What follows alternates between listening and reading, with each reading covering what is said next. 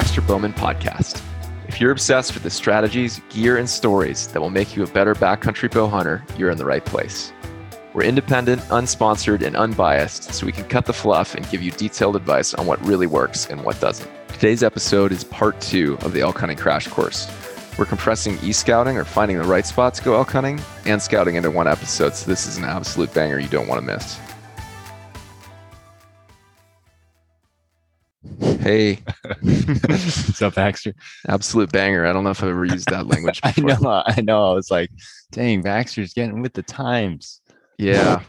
Well, I mean, I do think to stay on point, like I do think this is probably the most important episode to listen to as far as success rate. You like picking good spots because I think you know hunting strategies and tactics are really important. But if you're hunting the right area, like that's the, as we talked about on the last episode, hunting the right area within your unit. That's the most important thing. Right, to increase your chances. Uh, and I just want to say, I think you might be one of the best e scouting freaking geniuses out there. Well, I think like the amount of time you spend. Uh, I think we much. might have said this. On, I think we might have said this on another episode, but I was like, I'm pretty sure Baxter in his free time just e scouts. Pretty much, yeah. Well, I mean, I think there's guys that have whole courses on this, and I'm sure there's 20 people better than me. But all I know is I do spend pretty much all my free time, you know, work. People log on to Facebook or take a 15 minute break. I fire up Google Earth and just so I spend way too much time doing this. And honestly, if I look back and we do the stupid thing where I say I killed elk four out of five years, like I, I think if there's one thing, like I know the three things that did it. It's it was my approach, like how hard I worked at it. Two was like my scouting, and three was the fitness. Mhm. Like those are the three things I I would put it against. So I, anyway, I'm just talking this up because I really do think it's one of the biggest things, and this is how people screw up. There's more opportunities to screw up than win here, which is sad but true. Mm. So And so, uh, yeah, basically, we're going to continue the crash course, and um, we're basically summarizing the um, a couple of episodes and a couple blog posts from last year. The first is picking the best elk hunting spots guide to e scouting. I'll link that in the description, and then later we'll talk about boots on the ground scouting as well. And that one's called elk scouting. Should you go and what to look for? But first thing to cover off is the fun thing of tools which I was never good at. But uh, yeah, what are the tools we should cover when it comes to e-scouting? Yeah, really good question. Let me I'll jump back one more step, which is Josh and I were talking before this and we're bopping around that series like crazy. So we're trying to combine things that make sense. And I know that before this we said, hey, we're not going to do the training because that's a whole episode of itself that's worth listening to. And also it's a little late. Um, and then we're also going to have a few guests on in a bit that we think are going to be really good at the training aspect. So we've talked that up in our monthly check-ins like crazy. So we'll just pass on that one. Um, and then what are we doing? We'll do some gear and we'll do some tactics. So this one's all about picking the spot. Did I do that right, Josh? Yes, sir. All Nailed right. it. So the tools, e-scouting. Um, again, we skim through these. We go quick. If you want more detail, it's going to be in the article. But uh, when everyone hears e-scouting, they think, "Oh, onX or Google Maps," um, and that's completely kind of incorrect.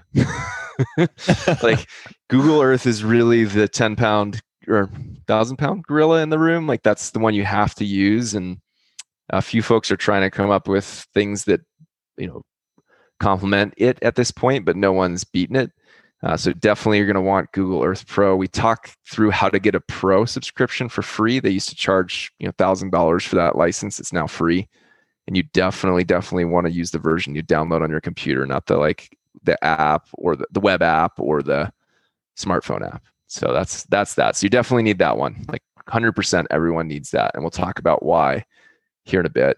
Um, but the one that most people overlook, I feel like, is the state hunt planners, uh, which are, you know, Idaho and Colorado and a bunch of other states have their own hunt mapping system that shows you the roads and where you can go and all this stuff. And the number one reason for that is that they know what roads are open and what roads are closed. They are the definitive source of that. Versus onX and Google Earth and Google Maps and all these other mapping software, like they just show a road and they're like, there's a road there. And that road actually might be closed during season, and the state's going to know that. So that's one of the biggest things I have to say about e-scouting is you absolutely should be using those hunt pla- uh, hunt planners there's a lot of really valuable information in there. They have fires, you know, when it burned, why it burned, all that stuff in a lot of them. So I list all the reasons there, but that's really the number one reason you should have that fired up too. Mm-hmm. Um, and you had that experience with that too, Josh, right? Speaking yeah. scouting. So yeah. yeah, my first year I went uh, boots on the ground scouting. Went to Colorado and uh, rented a car and drove out there. I was all nervous. First out of state solo backpacking trip and then drove on the trail and then bam a gate ah oh, dang it yeah no signal I had to drive all the way kind of back to town stop at a gas station fire up the google and do some searching yep and that's i mean yeah. it's like you hear that all the time right the guy's like put the road on onX or google earth looked great and it's like yeah well that road's not open mm-hmm. um, uh, and i'm not I love onX. I use it all the time. It's a great thing, but it's it just can't do that. They can never know as much as the state knows. Um, so they're great, great tools. Uh, so those are kind of the three. You know, I'd say with onX, people always ask, "Do I really need this? Do I want it?" Uh, my answer is always, "It depends." Right? If you're just like the thing about onX that's absolutely incredible is land ownership. Right? They show you exactly where the private property is and the public land is and all that good stuff. But the thing about elk hunting is you're almost always in an area where there's very little to no uh, private land if you're hunting somewhere like Colorado or Idaho, um, parts of Montana where there's a ton of just a ton of open space. So it's not like you'd even really need to know that. Um, but I use it like crazy if you're hunting marginal areas, bird hunting, doing things around where farms are. Your elk hunting location might be near a lot of private land. It's fantastic. Um, that's really that's really the benefit I see out of it. So it's kind of about where you're going. So I can't tell people just generally is it do I think it's worth it or not? For me, it's absolutely worth it. For you, it might be. Right? Is that your experience there too, Josh?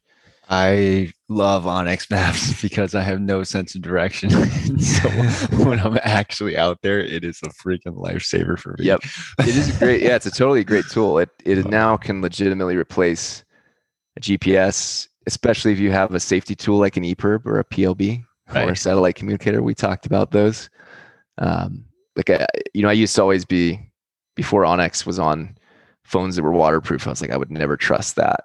Um, but now that I have a true safety backup system, I'm like, yeah, absolutely, I'll trust that because phones have good batteries and yada yada yada. So, yeah, and we are anyway. unsponsored as a reminder. Yes, don't true, get paid for this if you if you end up using it. Wish we did, but we don't.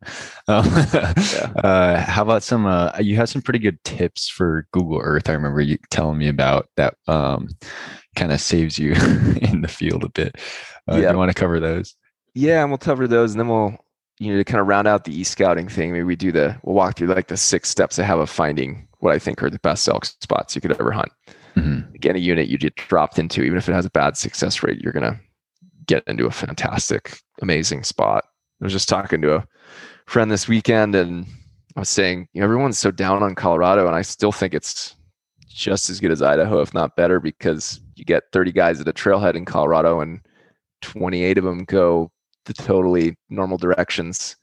And that means all the elk go where they didn't go. And it's super easy to hunt elk there sometimes because they're all concentrated in these tiny little areas these little holes. little holes. So that's exactly what this is. That's what we're going to cover. Um yeah the tips i mean i'll hit some of them i mean really the reason you need to use google earth is that um, you can i should just cover those first is historical satellite imagery. Like google has this feature where you can go back and click through you know every year that they've taken a satellite photo. That's incredibly helpful because you can see the green patches Mm-hmm. And also, all these different photos, what you don't realize is they're only taken once a year. So one might be taken in July one year, one might be taken in October one year, one maybe might be taken in April. So you want to look at, hey, you might find one year that's like, oh, this is September. Oh, okay, on an average year, quote unquote, is there water there? Is there not? Versus if you're just looking at, you know, something like onX or State Planner, they you don't even know when that photo was taken, and so it might look super green, but that was taken in April, right? Mm-hmm. Um, so that's the single most important thing about Google Earth is being able to click through multiple years while looking at the same spot and help you find really important things like water and uh, wallows and all that sort of good stuff. Um, yeah. So that's the thing I like to hit people. And you've you've had that experience. You've used that before, right? Yeah, yeah, I have. You, you, it's almost like a timeline thing that you can scroll, right? So you can kind of look Yep. at seasons, or else like some areas are just covered in snow, and you're like, oh, I can't go there. But then it's like, oh, that was taken in December. Yeah, yeah, I can go there in September. So, Yep. Um, Yeah. So that's I mean that's one of my biggest ones. And again, guys, we're not I, you know, it would take me five minutes to walk you through exactly how to do that. You can go to the article, you can do X, Y, Z, go listen to the other podcast.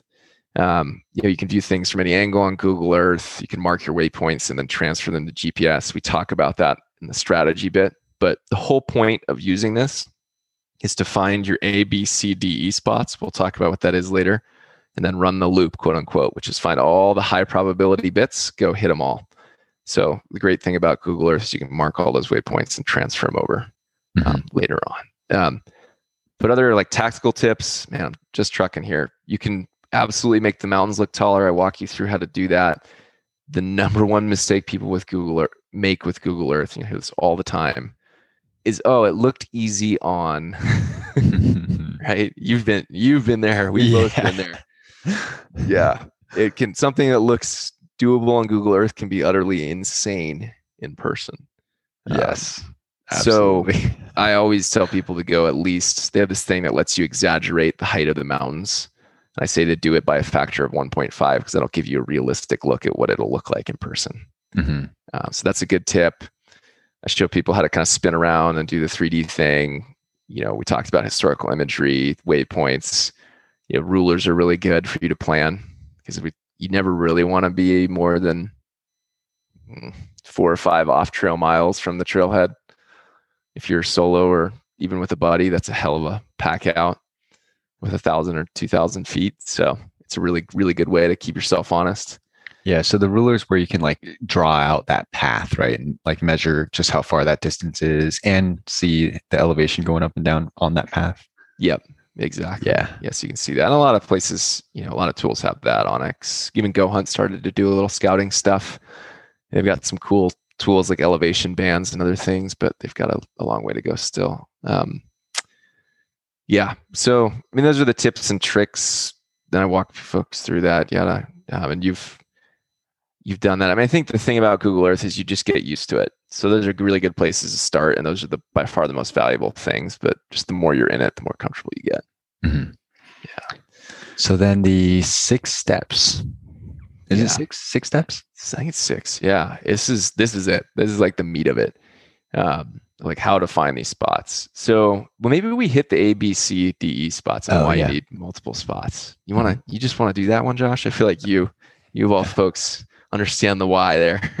Yeah. Um, and I, yeah, so uh, the A, B, C, D, E spots. So like, let's say you're looking and you on Google Earth and you found, and correct me if I get any of this way off, Baxter, but I, I feel like that point is about, let's say you find this big valley and you're like, all right, this spot looks pretty elky. I can park here. I can, I can access pretty much all this. Is it the you want to find the little pockets in there where you think are like the highest probability and then on day one when you get there you do this loop and you go and confirm and visit all of them looking for sign yeah, totally. And the way I was thinking about it, the the side of it that's most important is I think most guys just pick one spot. oh in in like the like- whole valley they're like oh there's this this Yeah. i'm gonna go in and go in there and kill an elk in there Totally. Or like, you know, I'm going to Colorado and I'm hunting that valley. And you show up in that valley, to your point, and the road's closed, or there's 50 hunters and they're firing rifles at cans, or you know, something weird happens, which is, or you go there and even like happens all the time, you go there and there's just no elk. Then you're like, Mhm. dang it, now what? And as you walked through earlier, now what is driving back to town, burning at least a half a day of your, you know, five days of hunting, uh, just looking. So you're going to feel like real idiot. And I've done this before, so that's why I know what it feels like. But you feel like a real idiot because like I only have so many days to hunt, and I'm just stuck in front of a computer when I'm doing that 360 days a year. yeah So it's the whole concept is like absolutely always, always, always have at least three to five spots you've scouted and picked out because even even spots that are great year over year, as we learned last year, they just show up dry sometimes and or wolves move in or whatever, and it's you got to go to the next one. So that's with that in mind, we can talk about how to pick elk hunting spots because you always want to pick multiple ones. Mm-hmm. Yeah. Okay, so let's do the six steps. We've done enough windup, right? Um, so I think the number one, if you don't know anything about elk hunting or you're not that familiar with it, the safest thing is always to start at tree line, right? That's step number one when you're looking for elk. Um, basically, the elk follow the snow up all all summer because that leaves green grass, which is the most nutritious. Yada yada yada. They could be anywhere. Like they really could be from, you know, in Idaho it's nine thousand feet is tree line. Um, in Colorado it's eleven thousand feet, but there's that's a big difference between the states. The further south you go, the higher tree line is. But if say in Idaho, they could be anywhere from 6,000 up to 9,000, but you're probably going to find your highest concentration of elk within a 1,000 to 2,000 feet of tree line. Mm-hmm. So if you don't know anything about elk scouting or you don't know anything about where you're going, just top 2,000 feet. So go find the tree line on uh, Google Earth and go from there. Um, and you've you you did that right, and it wasn't that hard, even for folks that don't understand or never seen it before. It's pretty clear what that looks like once you see it, yeah, once you just see it on Google Earth, you'll you'll see what Baxter means by the tree line. It's like once they start disappearing, basically when you get too high, uh, and stay at that line and then drop down a bit. Yeah, and you'll even see lots of parts in Colorado. The elk, you almost always the elk feed um, down at night, but in Colorado, I've even seen them go up above tree line in the oh, southerly really? units. Yeah, so there's hmm. Really it's a good starting point to find elk. Is just get kind of the tree line mm-hmm. um, start there. So that's that's number one. If you don't know anything, back to point number two. The thing we're going to harp on every every episode here is avoiding the people. Right. So almost everyone looks at the map, finds a trailhead, right? Like that's that's a place. There's a parking lot, and they go there. And if there's one nugget I can give you, it's that if you're going to a trailhead, you should probably park about a mile down the road or a place where almost everyone accesses um, this. And it's I'm being very vague because sometimes that's a trailhead, sometimes that's a parking lot, sometimes that's like a the end of a dirt road.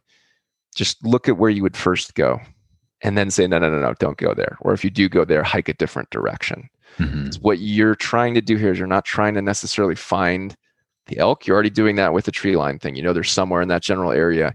You're trying to find the areas where there's not going to be people. Mm-hmm.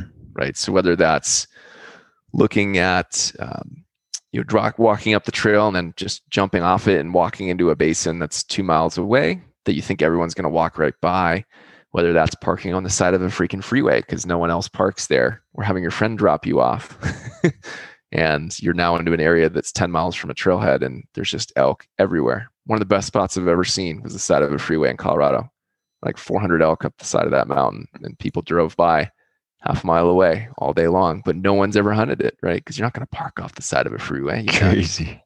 Mm-hmm. Um, so that's that's kind of the most important thing. Um, so you know, off off road turnouts, isolated trail areas, crossing a river, people don't want to do the difficult thing.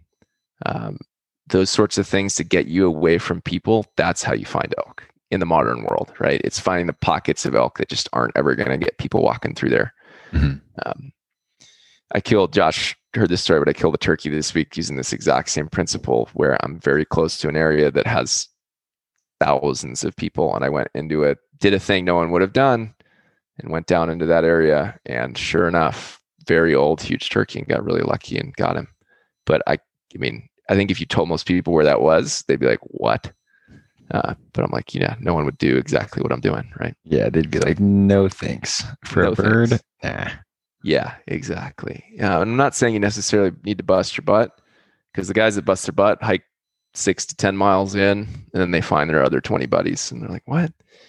Um, this is hunting smart for sure. So that's that's my advice number two. We talk a lot more in detail about that in the episode itself, but at this point, I'm also just not trying to give away the nuggets because there's there's a lot of people showing up at our elk hunting spots these days. Mm-hmm. Um, yeah. So that's it. Right distance from the road is step three.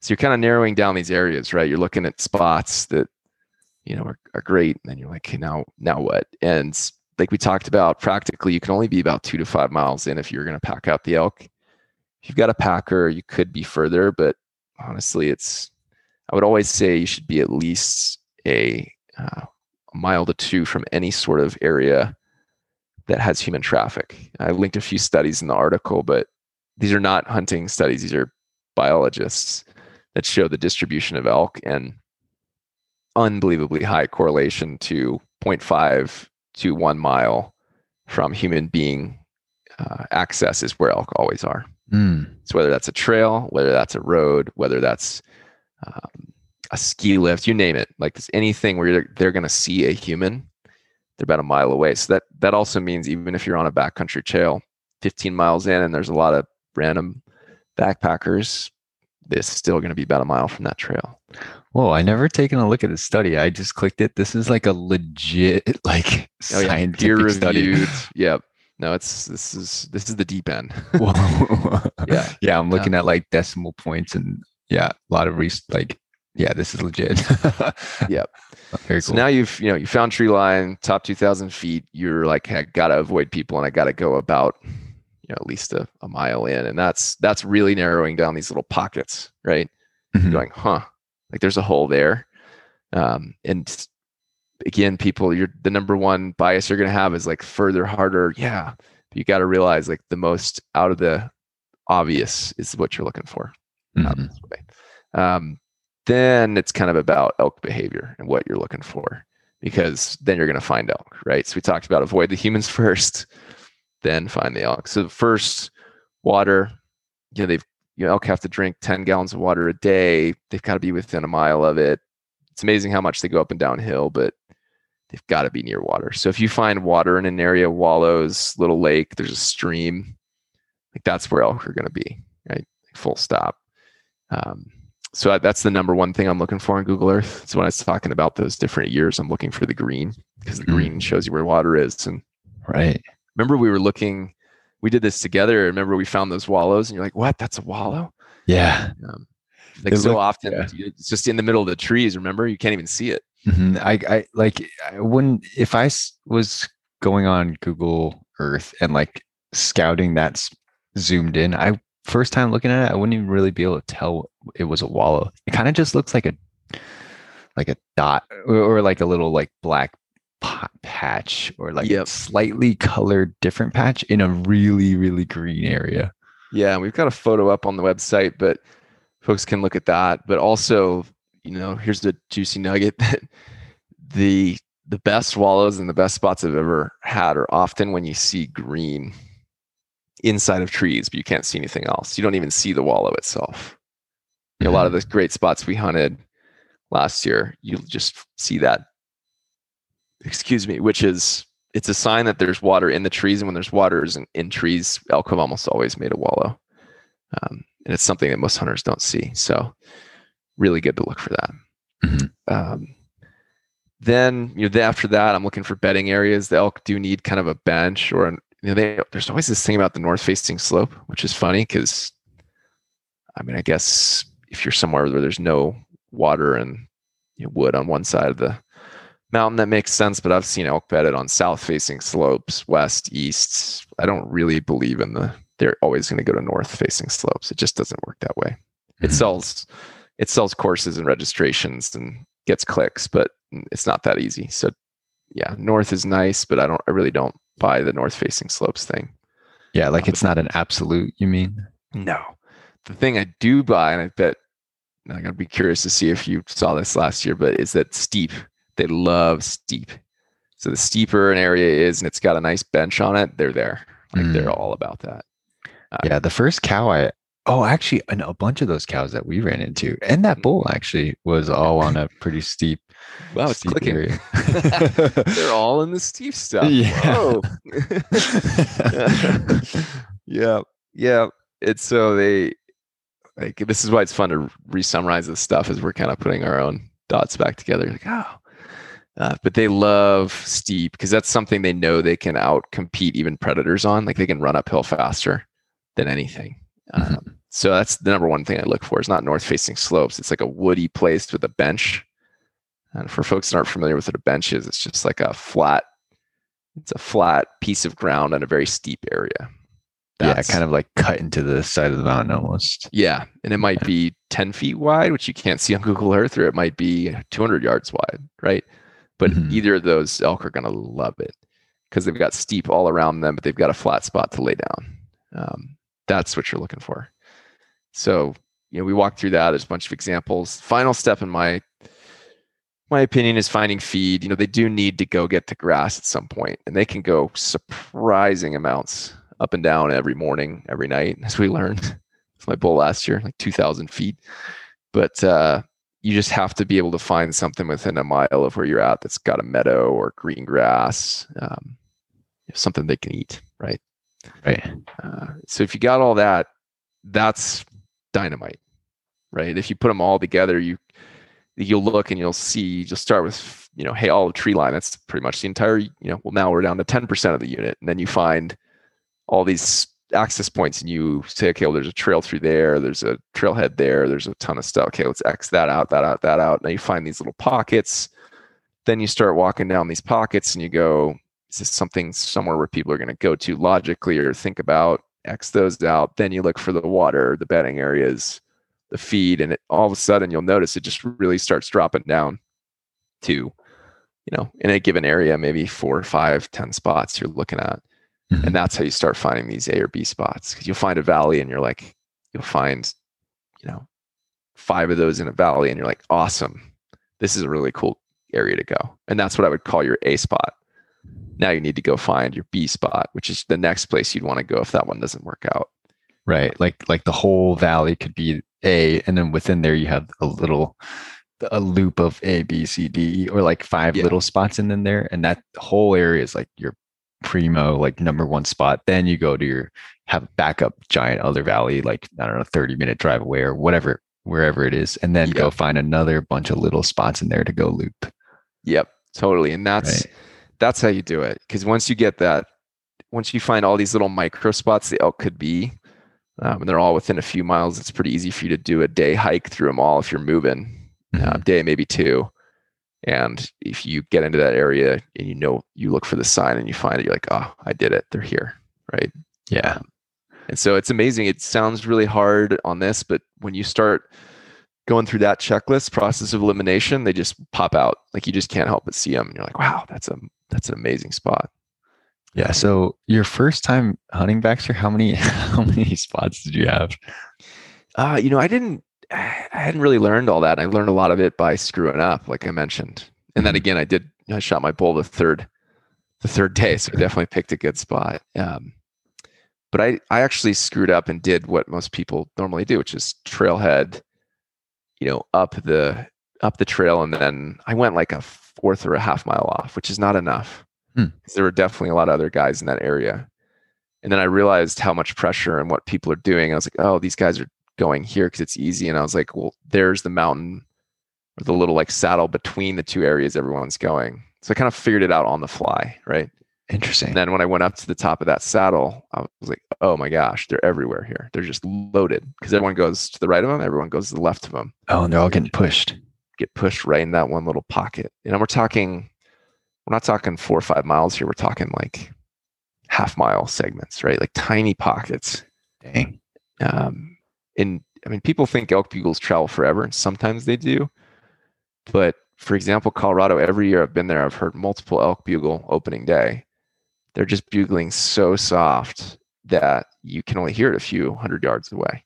Hmm. So if you're in the right spot, you can hunt them like crazy. They're everywhere. Right. If you're not, you're like, oh, Colorado's silent. We never hear a bull. Mm. That's what happened to me my first time out there. Totally. Happens to most guys. Didn't right? see anything. happened Yeah. to me for the first day or two of the first year I went, and then I was like, ah, figured that out. Yeah. So how many spots do you have now? Like going into this season, Oh, like more than 30?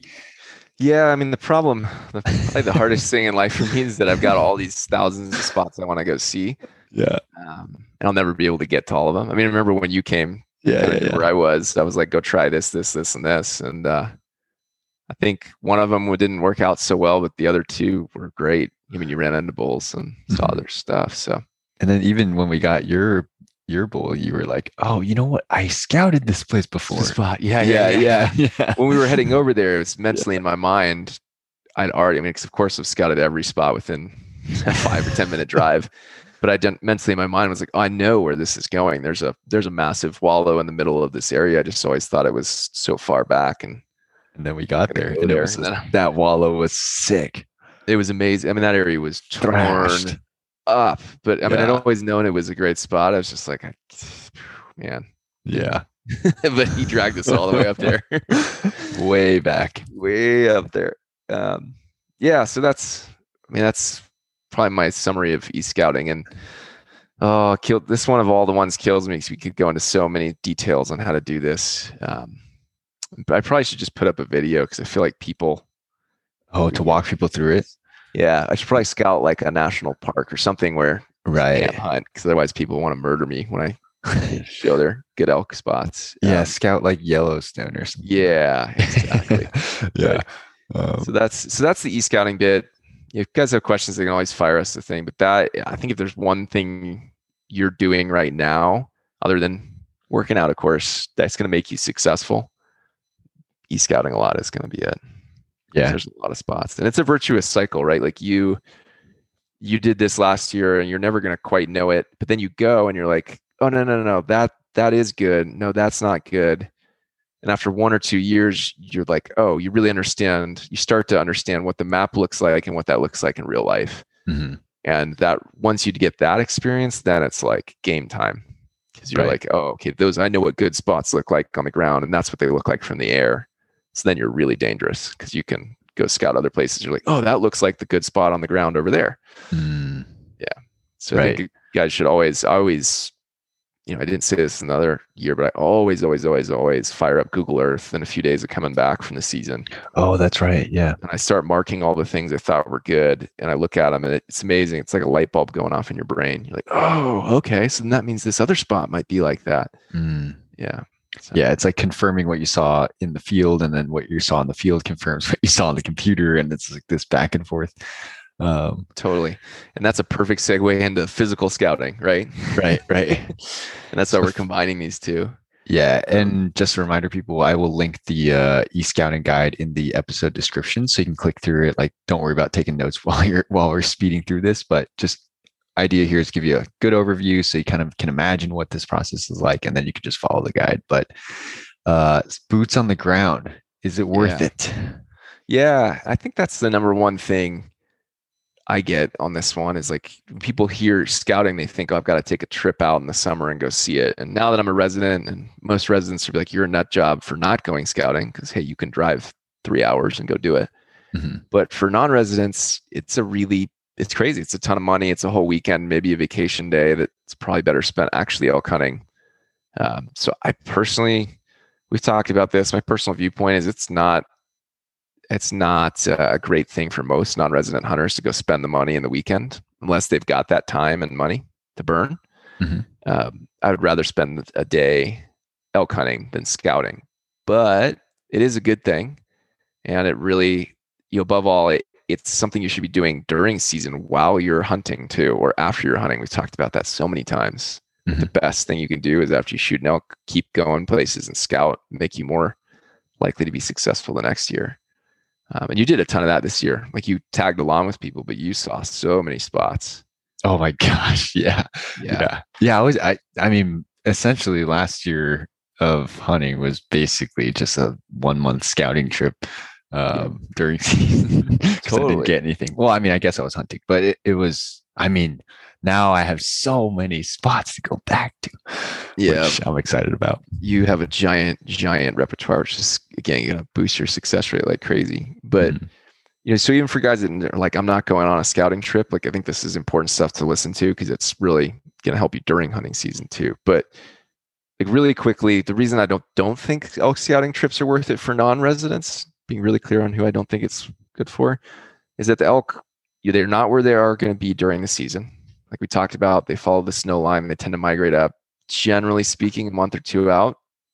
Just because you find an elk there doesn't mean it's going to be there in season. Also, the bulls are almost always separate from the cows, and so you're actually going to want to look for the cows during scouting because the bulls will go there. But you can see we're just going down this rabbit trail of just because they're there doesn't mean they're going to be there during the season. So that's one, right? They're not together. Yeah, the bulls are still in velvets. You're not really you're gonna get an idea of potential. And the non-residents that do this like crazy have game cams up and it like I said, it's a good thing for them for residents. But for non-residents, it's gonna be hard for you to even tell how big the elk are. You know, it's expensive. It limits your time hunting in the fall. Um, e-scouting is way more efficient, like we talked about. Um, so there's just a ton of reasons I think it's really rough. But exception wise, whew, we're just blasting through this.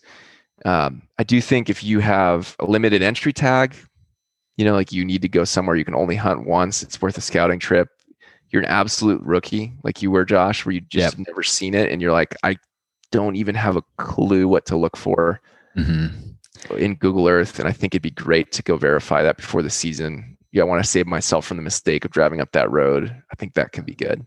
Yeah, and also just to pause on that um that note real quick. Yeah, if you're an, if you've like never seen elk sign ever or like what a rub looks like or have never gone well, I was going to prepping to go solo hunting. So I had I don't I had gone solo camping, like car camping kind of and maybe like a one-nighter backpack, but never really like out of state on my own backpacking in backcountry with no trails and stuff. So for me it was it was very worth it. A big confidence builder. Yeah. Um Totally. Yeah. And if you know, we talked about if you live close by, you're resident, you've got a ton of time and money. Don't we all wish we had that? Um, or it's your practice trip. Remember we talked about how important it is to get out in the you know one to three months before backpacking for elk and like test all your gear. Like Yeah. it'd be a good way to do that. And I like how you wrote and test hunting buddies. Yeah, it's a really good way to test hunting buddies. Make sure that's going to be okay. yeah. So anyway, I mean that's that's just kind of my take on the, the if or when you should go. Um, but I think the most important thing about this is like what are you looking for, right? Like whether it's scouting before season or even during season, like what are the things that you you should look for to see if this is a good area to hunt elk generally year over year. Mhm. Um, and that's that's the elk sign, right? It's not the elk themselves. We talked about they might be in a different area. I mean, last year's perfect example of that. Uh, we went up there before season, and D was nice enough to scout it, and I, you know, looked up the mountain and saw tons of elk. He'd seen a bunch. They were really close to camp. We're all fired up. This is the best year ever. And then, sure enough, not a single elk down low the first, you know, two weeks. So it was like uh, the elk just disappear. Mhm. Um, but elk, you know, elk scouting and the sign, we talk about that a little later and we could probably dive into it there. But rubs are really, really good ones. Um, wallows, right? Because wallows will generally get hit. You know, the wallows that are active in the summer are probably too low during the season. So you're going to find wallows that are higher up um, that haven't really been hit as much yet. Mhm. Um, those are fantastic. Really good, like game trails that look old but are just hammered in. Those are great game trails because they're ones that look like uh, they'll have been there year after year after year, right? Right. Um, those sorts of things. That's that's really good stuff to look for. Um, if you do see cows, right? Like that's that's where the bulls are going to get to, and the cows generally don't move that much if the snow is totally gone. Like if the Mhm. snow is past tree line and they can get all the way up there and you find them, they're probably going to be there during the season. Mm. Oh, interesting. Scouting really late, right? You got Oh, okay. the last month, month and a half before season because that's when all the snow's gone. Gotcha. Gotcha. Most of these places. Yeah. Do you think you'll take some? I mean, now that you're a resident, like how many scouting trips do you think you'll take? Like when do you think you'll take them this year? Yeah, I'll absolutely go. Um, probably just to drop camp, if nothing else, just to see what's in there. And you know, I, I think I remember, you know, you and a friend left him there last year, right? Oh yeah. that's right. That's no, right. it was Josh was on no no obligation to get the cam. Um, but we I tried. when I, I, look. was I look for it. And I you did look for it. You did. but I giving someone directions to your cam in the middle of nowhere is almost impossible with a record. text message. Yeah, it's Yeah, kind of hard. Exactly. Uh, So my camera's been out there all winter long, which is going to be awesome to see the photos. Uh, so I'm definitely going to go get that. Going to go look at it. Um, for me, it's more since I know that general area. It's verifying other things I've e-scouted. So it's like going to spots I haven't normally gone to to add more to the repertoire this year in case Right. last year happens again, where we go through like the top four or 5 Mhm. Um, so I'm definitely going to go do that, and then yes, just look at new areas, right? I'm not Yeah. really going to even look at where I. I'm not going to probably go to the area I'm going to go to opening day Mhm. or any of the areas I'm going to like my one, two, three ABC Oh, spots. Interesting, because you just know they're. Uh, like, do you think you're gonna hunt those spots, or? Do, Yeah, that'd be Or- the spot I hit one, first, second, and third. oh, not I see what you're saying. But you're gonna go scout new spots. new spots because I know I know my spots, and it's not really going to tell me anything if I walk in there and I see. Oh, that's right. or- Yeah, yeah, yeah. like I'm pretty confident the elk will be there in the Mhm. fall anyway. Um, it almost play mind games with me if I see a ton of them in there. Then, are they going to hang out till then? Um, so yeah, and I mean, I think the other thing that uh, e-scouting is really, really good for is finding like good glassing points and campsites. So Josh's point of we got sucked all the way back up there, and that was somewhere I'd already seen. Like a lot of the time, I know it's a good area, or you can see it's a good area, but you don't understand how can I camp there and hunt the elk without being right on top of them, right? Mhm. Some of these giant creek drainages like that where we went are a perfect example. You're like, there's not a campsite except in the bottom of the creek, which is can be rough if there's that's exactly where they walk, right? Yeah.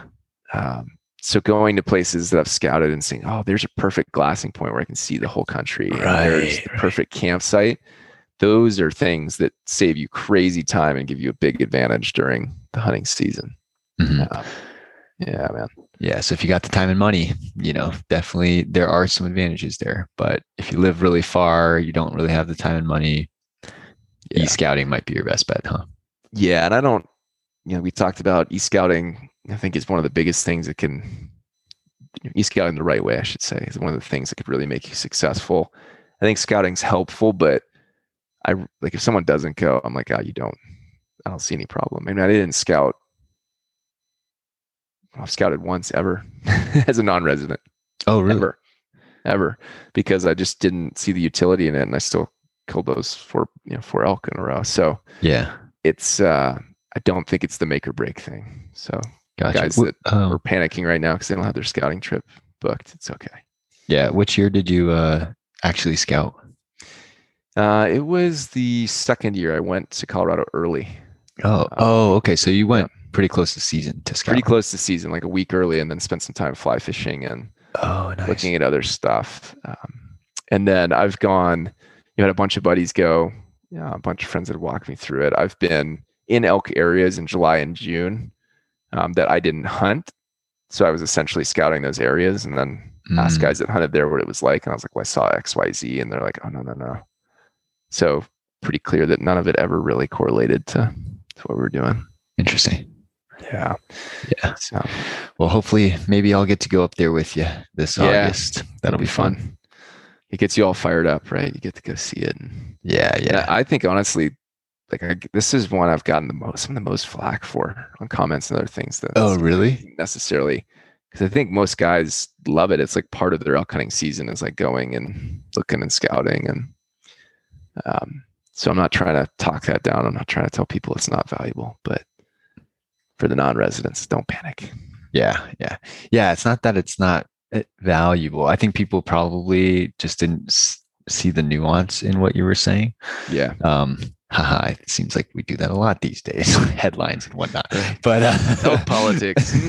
yeah, exactly. Which side are you on? Scouting Yeah. or no scouting? But uh, Scouting. there's Somewhere there's in the this middle middle. ground. Yeah, Yeah. exactly.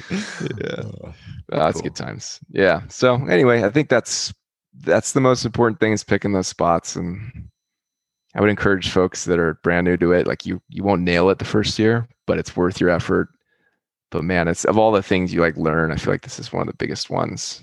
So many guys I know that have been doing it for 20, 30 years. Like I don't scout, I don't look at e scout. What is this stuff? And I'm like, dude, you have no no idea how powerful, you know, e scouting is. Like it's it's a way to take your tech fluency and make yourself a good hunter. right. And uh, yeah, so that's anything else we should cover on this part two of the crash course? I don't think so. I think that's it. I mean, get go fire those up. Write us an email if you got questions, but yeah, go fire up Google Earth. Spend time trolling. Um, you know, look, open up the State Planner and Google Earth and onX if you have it all at the same time. Look at them side by side. Um, yeah, it's really really good stuff, and you'll it, trust me. It might take you an hour or two, but all of a sudden it'll start just popping out. You're like, whoa. It's really cool because it gets you fired up to go hunting too. That's part of the reason I do it is it gets you. It's that same kind of thing. You're exploring, you're looking, you're like, oh, this is exciting. Right. Like it's part of the hunt. This is, is. part part of the pursuit.